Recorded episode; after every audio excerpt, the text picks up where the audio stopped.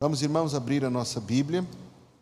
Temos começado nas últimas quartas-feiras, sempre em 2 Coríntios, capítulo 13.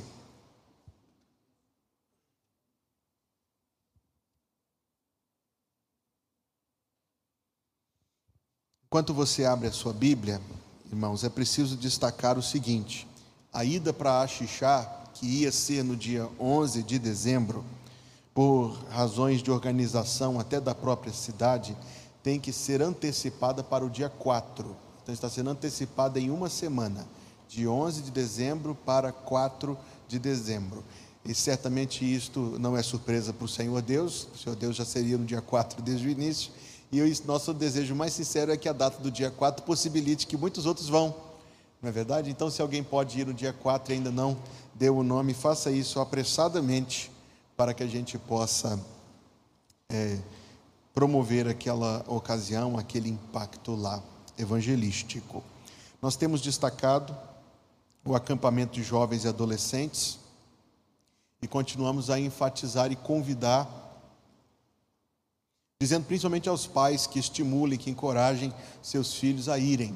Vai ser uma ocasião muito importante. Vamos tratar de assuntos importantes. Além do que, haverá aqueles momentos agradáveis de comunhão, que fortalecem as amizades e que fortalecem a vida cristã como um todo. Sábado, irmãos, Deus assim permitindo, vai acontecer um evento na segunda Igreja Batista de São Luís. Uma das nossas equipes de louvor estará presente, o pastor também vai levar a mensagem, que é um culto, é, se eu não estou enganado, promovido pela Associação de Músicos Batistas do Maranhão em comemoração ao dia do músico batista, que é o próximo domingo. Inclusive, no domingo de manhã, nós vamos ter todo um culto especial de gratidão a Deus pelo Ministério de Música da nossa igreja, orando pelos irmãos que se dedicam nesta área. E o pastor vai pregar tanto de manhã como à noite. Irmãos, apenas temos falado sobre a compra de uma câmera nova. A adesão dos irmãos é voluntária, uma, uma iniciativa de alguns irmãos para que a gente possa promover melhor serviço aos que participam do culto pela internet. Na verdade, é como se fosse a compra à parte, promovida mesmo por alguns irmãos de iniciativa própria e apenas abrindo a oportunidade para quem desejar possa participar também da compra deste novo equipamento. Antes de nós lermos o texto, eu li uma anedota hoje, achei muito interessante, da vida de Matthew Henry. Já ouviu falar de Matthew Henry? Um grande pregador da palavra de Deus, escreveu um comentário da Bíblia, versículo por versículo, passou décadas trabalhando nisto. E ele foi assaltado uma vez. Naquele tempo não havia o sistema bancário como havia hoje, então as pessoas costumavam andar com bastante dinheiro. Quer dizer, no caso dele, com tudo que ele tinha. E o bandido levou tudo. E ele escreveu quatro pensamentos no seu diário aquele dia. Ele disse: Graças a Deus eu nunca tinha sido roubado até hoje. Graças a Deus ele levou o dinheiro, mas não levou a minha vida. Graças a Deus ele levou tudo o que eu tinha, mas não era muito. Graças a Deus eu fui roubado e não o ladrão. Graças a Deus eu fui roubado e não o ladrão. Segunda carta de Paulo aos Coríntios, capítulo 13, versículo número 5.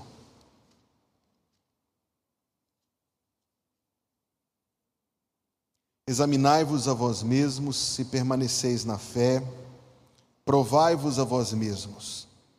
Ou não sabeis quanto a vós mesmos que Jesus Cristo está em vós, se não é que já estáis reprovados? Examinai-vos a vós mesmos se permaneceis na fé, provai-vos a vós mesmos, ou não sabeis quanto a vós mesmos que Jesus Cristo está em vós, se não é que já estáis reprovados. Amém? Irmãos, são algumas semanas que nós temos refletido sobre a fé da pessoa verdadeiramente salva. Eu penso que este é um estudo importante até para que nós possamos examinar nossa própria vida e até também para que nós possamos ser confirmados pelo Espírito Santo. Diz a Bíblia Sagrada que o próprio Espírito testifica com o nosso espírito que somos filhos de Deus. Mas quando o Espírito Santo o faz, não é enchendo o nosso coração de um sentimento meramente subjetivo. O Espírito Santo o faz por meios objetivos principalmente, aliás, quase eu digo exclusivamente, extraindo da palavra de Deus e nos fazendo olhar para a nossa própria vida à luz da palavra, as, as marcas de que Cristo tem feito uma obra em nossa vida. E se essas marcas não estão presentes em nossa vida, irmãos, cuidado. Pode ser que nós não sejamos, pode ser que alguém verdadeiramente não seja salvo. Pois se olha para a sua vida à luz da Escritura Sagrada e não vê nenhuma marca do agir de Cristo, como pode tal pessoa ser salva? Ou pode ser, como nós terminamos na quarta-feira passada pensando sobre isso, que seja uma pessoa salva, mas uma pessoa salva em cuja vida as características da salvação estão muito apagadas. Então, esta reflexão serve de alerta duplo serve de alerta para aquele que está enganado pensando que é salvo e não é, como serve de alerta para os salvos, para que a nossa vida reflita com clareza, sem nenhuma dúvida, sem nenhuma mancha, aquilo que realmente indica que Cristo Jesus tem feito uma obra em nós. Algumas das marcas inconfundíveis da salvação que nós já temos visto é a experiência de salvação, invocar o nome do Senhor, amar a Deus, é indispensável, é essencial a um salvo amar a Deus. Vimos que o arrependimento do pecado, o ódio ao pecado, não foi isto? Vós que amais ao Senhor, odiai o mal. É uma marca inconfundível da pessoa verdadeiramente salva. Falamos, irmãos, na última quarta-feira sobre a humildade, porque ao coração quebrantado e contrito não desprezarás, ó Deus. E quando pensávamos sobre humildade, nós vimos a humildade em relação a Deus, como Tiago escreve na sua carta: acolhei com mansidão a palavra em vós enxertada, a qual é poderosa para salvar as vossas almas. Humildade para com a palavra de Deus, aceitar o que a palavra de Deus diz. Como é amplo isto. A atitude de quem se assenta para ouvir a mensagem, muitas vezes aplicando a mensagem ao esposo, aplicando a mensagem ao vizinho, aplicando a mensagem aos outros membros da igreja, raramente aplicando a si próprio. Isso é uma atitude orgulhosa. Ouvindo o que a palavra de Deus diz, mas apresentando imediatamente desculpas e escapes, e a palavra de Deus diz isso, mas não, mas por isso, mas por aquilo, fugindo, endurecendo o coração em relação à palavra de Deus, humildade em relação à palavra de Deus humildade em relação aos irmãos, cada um de vós considere os outros inferiores a si mesmos. É assim que está escrito? Não. Cada um de vós considere os outros superiores a si mesmos.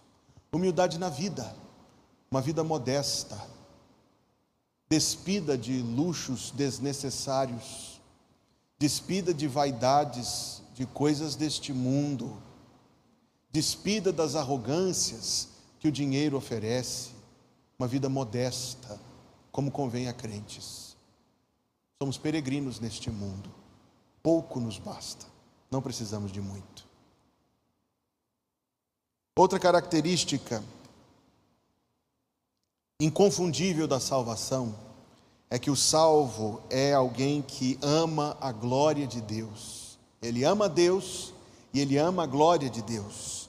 Ele não deseja que Deus seja roubado de glória ele não fica contente quando Deus está sendo diminuído, desprezado, e em sua própria vida ele envidará o máximo empenho em que Deus seja glorificado, no pequeno e no grande.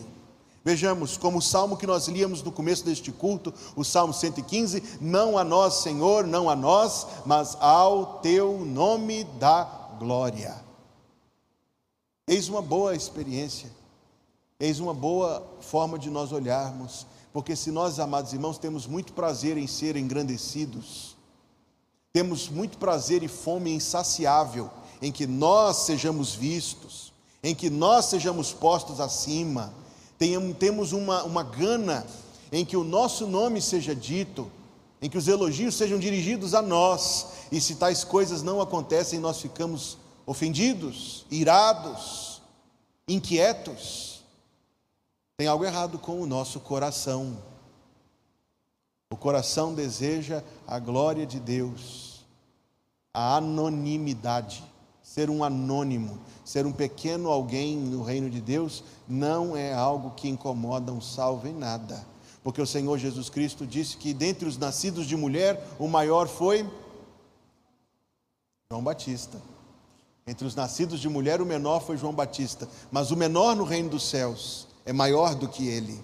E ao dizer sobre isso, Cristo estava falando que o menor no reino dos céus é aquele que muito mais serve os seus irmãos, o menor no reino dos céus. Nossas vidas talvez pareçam vidas anônimas, sem o holofote deste mundo.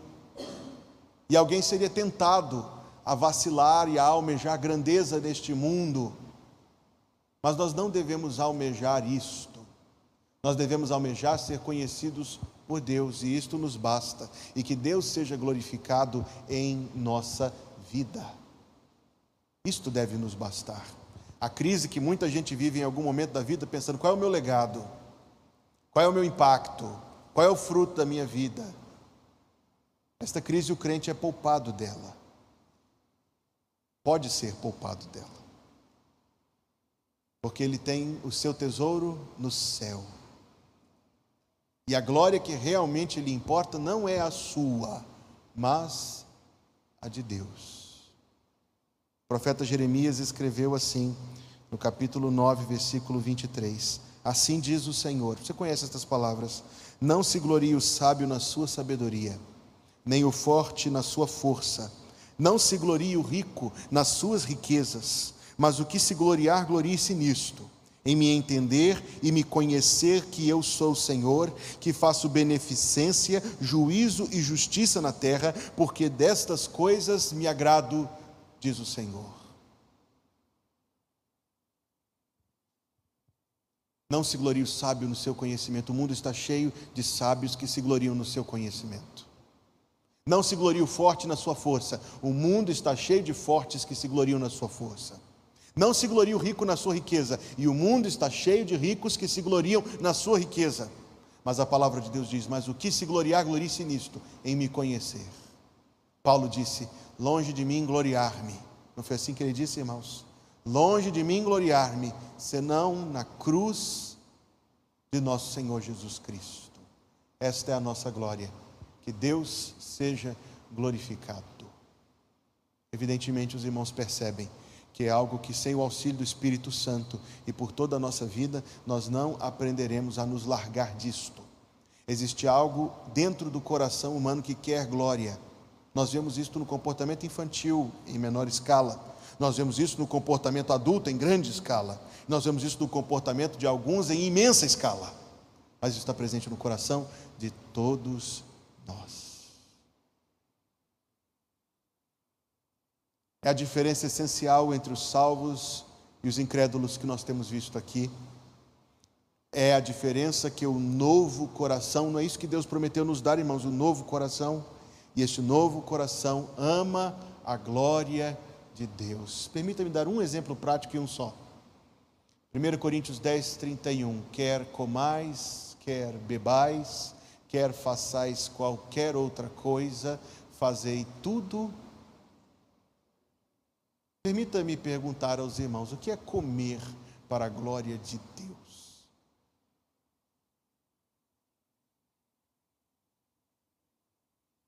Alguém se arrisca a dizer?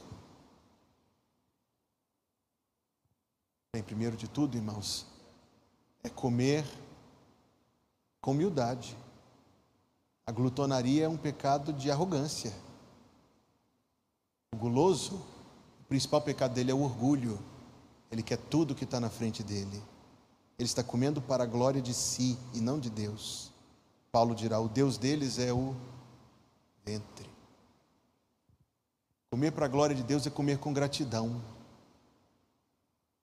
E nós temos as coisas tão por garantidas hoje em dia. A gente abre o armário, está lá, a geladeira está lá. Isto elimina, diminui a nossa percepção das coisas, o fato de nós vivemos numa cidade que é abastecida constantemente, e compramos as coisas em mercados que são constantemente abastecidos, elimina a percepção da grandeza de Deus em fazer a terra frutificar e em prover as coisas que cheguem até nós. Mas nós deveríamos nos lembrar disso, irmãos. E se vamos comer com gratidão, eis um exemplo: glorificar a Deus no pequeno e no grande.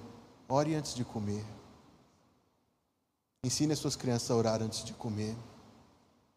Ore antes de comer quando estiver num restaurante. Ore antes de comer quando estiver numa reunião que for no almoço. Ore antes de comer no avião. Ore antes de comer. Ore em voz alta. Que oportunidade de testemunhar. Isso é a critério de cada um. Mas ore antes de comer. Um pequeno exemplo, pequeníssimo. Prática abandonada prática que tem sido esquecida. Não seja, não seja, irmãos, não seja, não seja. São as pequenas coisas que educam a nossa mente, são os pequenos hábitos que educam a nossa mente. Fazer tudo para a glória de Deus. As aplicações disso são inúmeras, mas o nosso tempo não é ilimitado.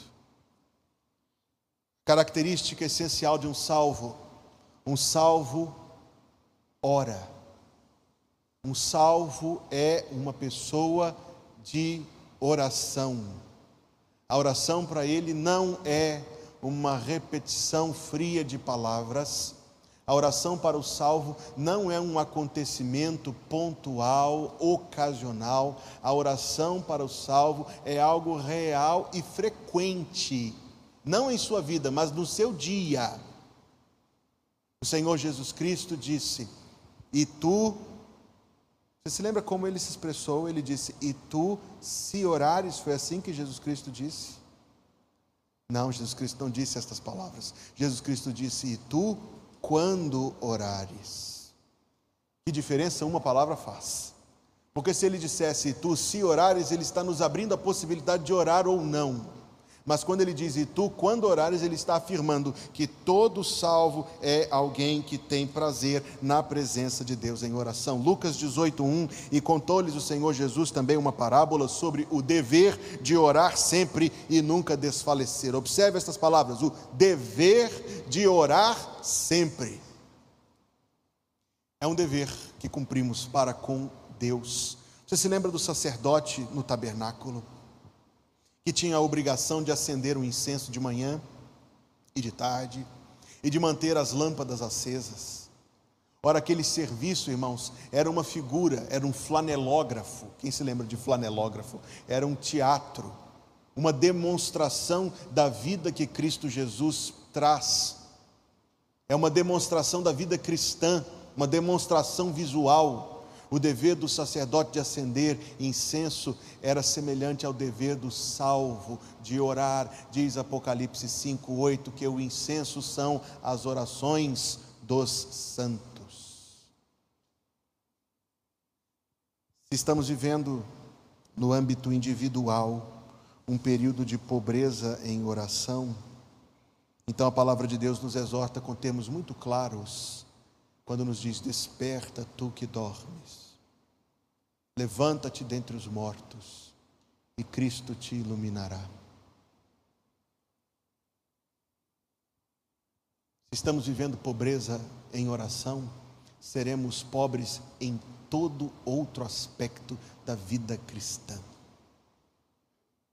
Ninguém canta melhor do que ora, ninguém prega melhor do que ora, Ninguém ensina melhor do que ora, ninguém lidera melhor do que ora, ninguém faz nada melhor, ninguém ultrapassa a qualidade em nenhuma outra área da vida cristã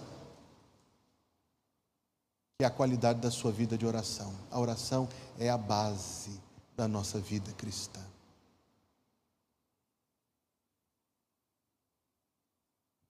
Certa vez explicando o conceito de oração, eu me expressei da seguinte forma: carece de melhor explicação. Por isso eu já quero explicar primeiro e afirmar depois. Se éramos perdidos, se éramos inimigos de Deus, não é isso que nós éramos? E se fomos trazidos por Cristo Jesus para uma posição que é o oposto da inimizade, que é chamada pelo apóstolo Paulo em 2 Coríntios 5, 21 de reconciliação. Cristo nos reconcilia com Deus, o Pai. Se éramos inimigos de Deus, que não nos sujeitávamos a Deus, que não aceitávamos as determinações de Deus, que não queríamos viver em dependência de Deus, então ao nos reconciliarmos com Deus é porque migramos de um extremo para o outro. E em nenhuma outra posição manifesta-se esta reconciliação de maneira mais plena do que quando oramos. Antes éramos inimigos de Deus, agora não mais. Nós amamos a Deus, nós queremos ter comunhão com Deus. Antes nós não aceitávamos depender de Deus para nada, hoje nós dependemos de Deus em tudo. E essa dependência manifesta-se como, irmãos? Orando pedindo que Deus nos abençoe, que Deus dirija os nossos passos em qualquer coisa. Antes, não tínhamos nenhum prazer em Deus.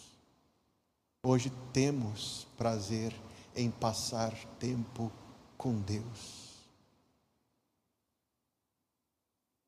Eu estou profundamente convicto, irmãos, de que nada vai mudar nós não começarmos a resgatar a nossa vida de oração com o Senhor. Nossa vida ficará um marasmo plácido, uma chatice inquietante, a não ser que nós façamos como Elias fez no alto do Monte Carmelo. E a primeira coisa que ele fez foi restaurar o altar do Senhor. Um ato profundamente simbólico, sim, mas que se corresponde a algo nas nossas vidas. Nada vai acontecer, irmãos, nas nossas vidas, até nós resgatarmos ou aumentarmos o nosso tempo na comunhão com o Senhor em oração. Se você só ora quando está em apuros, você está em apuros. Você não tem sentido prazer na oração, Peça a Deus que limpe o seu coração. A sua oração mais longa é a do culto de quarta-feira. Peça ao Senhor Jesus Cristo que te ensine a orar, como os discípulos fizeram em Lucas capítulo 11. E disseram: Senhor, ensina-nos a orar, como João também ensinou os seus discípulos. Irmãos, nós devemos preferir ser pobres em muitas coisas do que pobres na oração.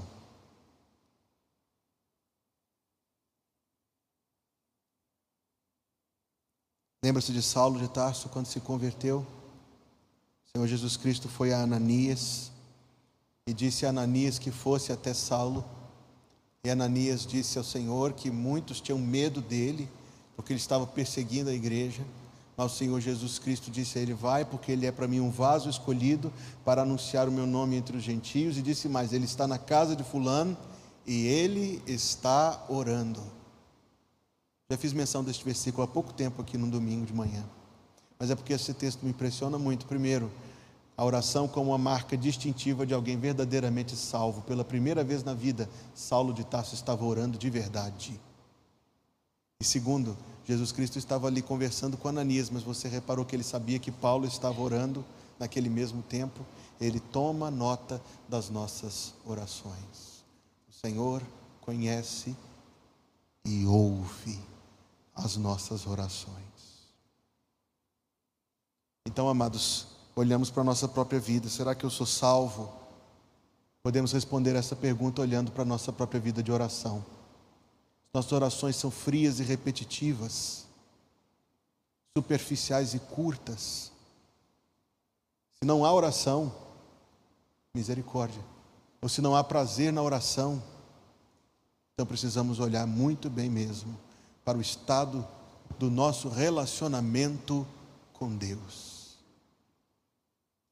A oração, verdadeira oração, é uma característica inconfundível, por não dizer essencial, de um salvo.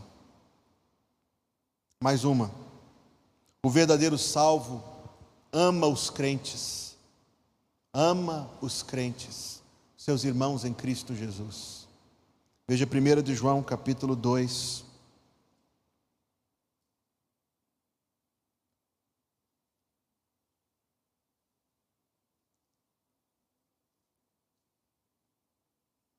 Verso 9.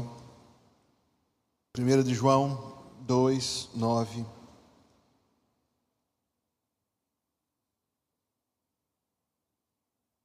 Aquele que diz que está na luz e odeia a seu irmão, até agora está em trevas.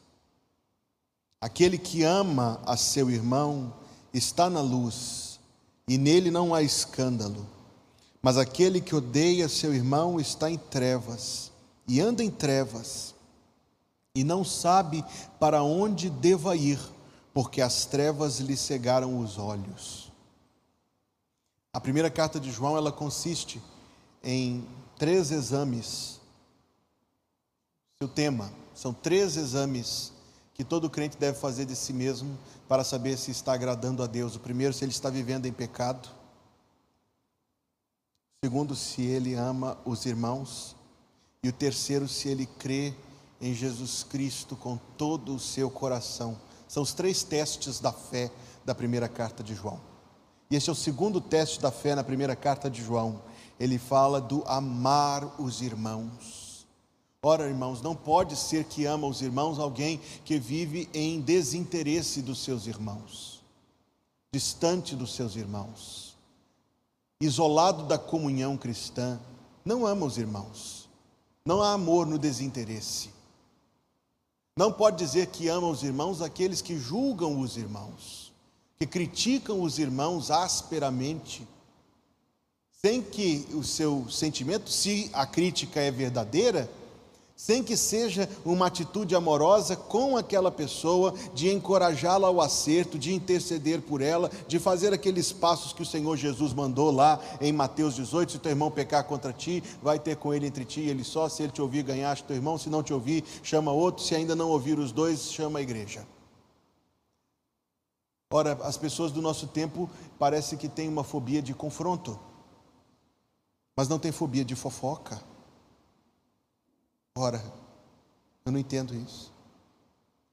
Nós devíamos ter mais medo da fofoca do que do confronto. Devíamos ter mais medo da crítica. Cidadão chega em casa do almoço, chega em casa da igreja, vai almoçar com a família e critica a igreja. E quando os filhos saem da igreja, ao chegar na juventude, ele se espanta. Onde foi que eu errei? Eu te mostro criticando a igreja, criticando os irmãos. Aquele que ama o seu irmão está na luz, foi o que nós acabamos de ler, e nele não há escuridão. O amor não se emprega em juízos, em críticas, em desinteresses. O amor não encoberta pecado. Não, não falemos nada. Deixemos isso de lado absolutamente, irmãos. O amor importa-se a ponto de passar pelo desconforto do confronto. Por vezes o risco de perder um relacionamento, que se perca, mas que o bem do crente seja salvaguardado. Veja o que o texto bíblico diz: aquele que ama o seu irmão está na luz e nele não há escuridão. A primeira carta de João tem muito a nos dizer. Veja 3,11 porque esta é a mensagem que ouvistes dele desde o princípio, que nos amemos uns aos outros, não como Caim, que era do maligno e matou a seu irmão. E por que o matou? Porque suas obras eram más e a dos seus irmãos eram justas. Meus irmãos, não vos maravilheis se o mundo vos odeia. 1 de João 3,14. Nós sabemos que passamos da morte para a vida porque amamos os irmãos. É isso que está escrito aí na sua Bíblia. Nós sabemos, positiva certeza, que passamos da morte para a vida porque amamos os irmãos. É claríssimo. É claríssimo e é muito mais profundo do que uma mera amizade por interesses externos, porque jogamos bola juntos, porque torcemos para o mesmo time porque moramos no mesmo bairro, porque compramos nas mesmas lojas, porque nossos filhos frequentam a mesma escola. É o amor porque temos o mesmo Senhor, porque servimos o mesmo Deus, porque habita em nosso coração o mesmo Espírito. É o amor que zomba das distinções que o mundo conhece lá fora. Um pastor já falecido, porque eu tenho muito respeito, foi um grande pastor aqui no Brasil, fez um belíssimo ministério. E um domingo estava descendo a escadaria da igreja e viu dois crentes se abraçando com um, um, amor e uma amizade como irmãos, e dizendo da saudade mútua que sentiam um pelo outro, de toda a admiração, respeito que tinham um pelo outro. E depois o pastor comentou: um era um general do exército brasileiro, e o outro era um funcionário da prefeitura que varria as ruas. Dois irmãos. Os irmãos já repararam que destas portas para dentro nós não nos chamamos de doutor, nem de senhor, nem disso, nem daquilo, nós nos chamamos somente de uma coisa: irmãos. Irmãos, estas coisas não, não, não são duradouras, são temporárias. São distinções, irmãos, de aparência somente. O texto diz: Nós sabemos que passamos da morte para a vida, porque amamos os irmãos. Quem não ama seu irmão permanece na morte. E qualquer que odeia seu irmão é homicida, e vós sabeis que nenhum homicida tem a vida eterna permanecendo nele. Conhecemos o amor nisto, que ele deu a sua vida por nós e nós devemos dar a vida pelos irmãos. Aplicação prática Versículo 17: Quem, pois, tiver bens do mundo e vendo seu irmão necessitado lhe cerrar as entranhas, como reside nele o amor de Deus? Como? Meus filhinhos, não amemos de palavra nem de língua, mas de obras e de verdade. 1 de João 4, 11. Amados, se Deus assim nos amou, também nós devemos amar uns aos outros. Ninguém jamais viu a Deus. Se nos amamos uns aos outros, Deus está em nós e em nós é perfeito o seu amor. Nisto conhecemos que estamos nele e ele em nós, pois que nos deu do seu Espírito. 1 de João 4, 20 e 21. Se alguém diz eu amo a Deus e odeio a seu irmão, é mentiroso. Pois quem não ama seu irmão ao qual viu, como pode amar a Deus a quem não viu? É dele que temos este mandamento: que quem ama a Deus, ame também o seu irmão. Como nós podemos saber, irmãos, se somos salvos? Pelo que vimos esta noite, acrescentando ao que temos visto nas últimas quartas-feiras. Amamos a glória de Deus ou buscamos a nossa própria glória? Podemos, podemos fazer outra pergunta de igual significado: a quem queremos agradar? A nós mesmos ou o Senhor? Estamos empenhados nos interesses de quem? Ah, os interesses de Deus. Os interesses de Deus são os interesses da igreja, viu? Não se confunda. A manifestação de Deus, a obra de Deus está na igreja. Então há os interesses da igreja, mas eu estou tão ocupado, paciência, que pena outros terão que fazer. Pastor, vou dar oportunidade a outro. Mas não com os nossos próprios interesses. É assim, irmãos. Então, talvez estejamos buscando nossa própria glória e não a glória de Deus. Estou dizendo, irmãos, essas coisas são muito práticas. São muito práticas. A oração autêntica. A oração autêntica. Prazer em orar prazer em estar na comunhão com Deus. Dirá alguém, pastor, eu não sei orar direito. Ore, diga isso a Deus.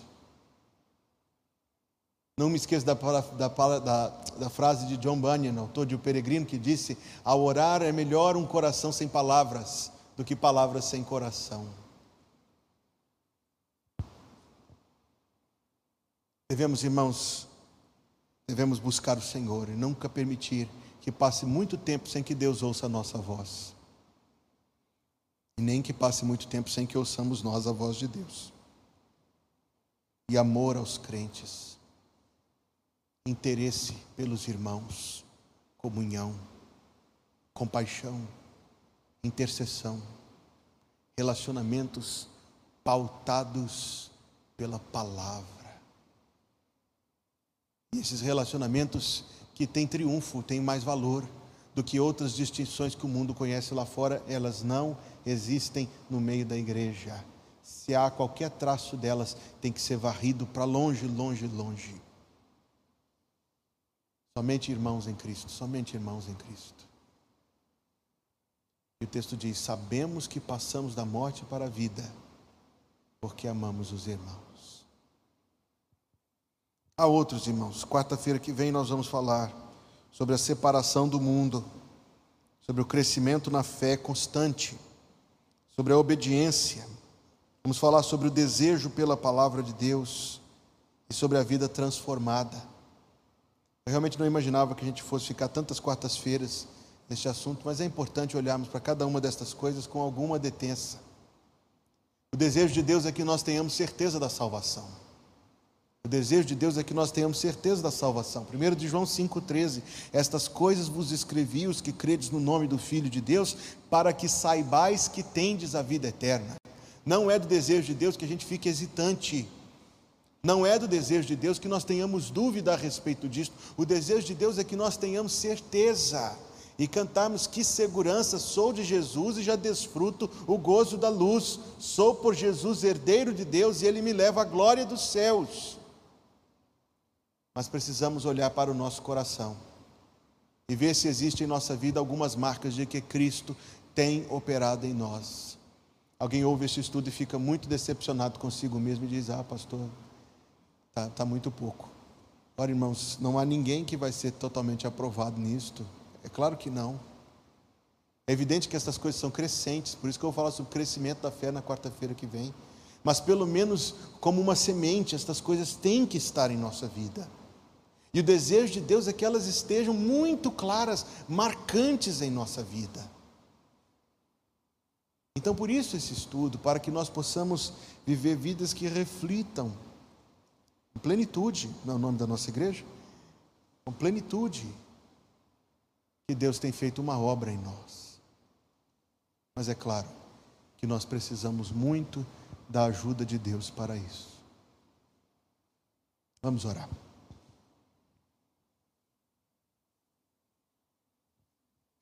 Precisamos muito da tua ajuda, Senhor. E confessamos isso e não negamos. Precisamos muito da tua ajuda. Vivemos num mundo, Senhor Deus, que aplaude a desobediência, a incredulidade. E o Senhor sabe que nós estamos neste mundo. Mas o Senhor Jesus Cristo, quando orava por nós, não pediu que tu nos tirasses do mundo, mas sim que tu nos livrasses do mal. E essa é a nossa petição também, Senhor Deus.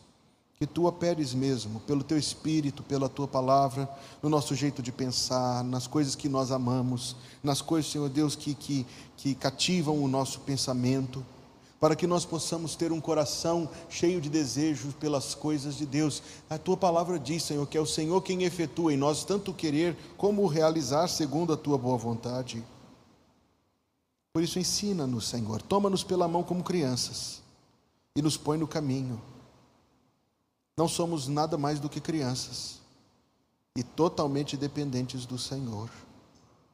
Dá-nos graça para aprender a tua palavra e que não sejamos somente ouvintes, mas também praticantes.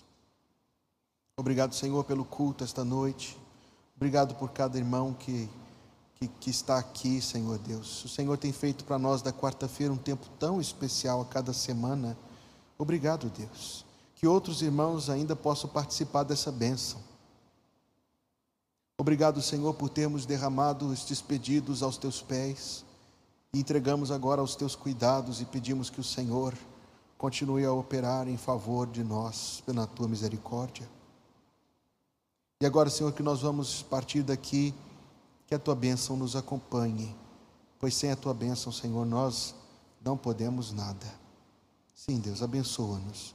Guarda-nos na tua presença, na tua proteção, no teu amor, ó Senhor, hoje, amanhã e até o dia que o Senhor determinou que o Senhor Jesus venha nos buscar.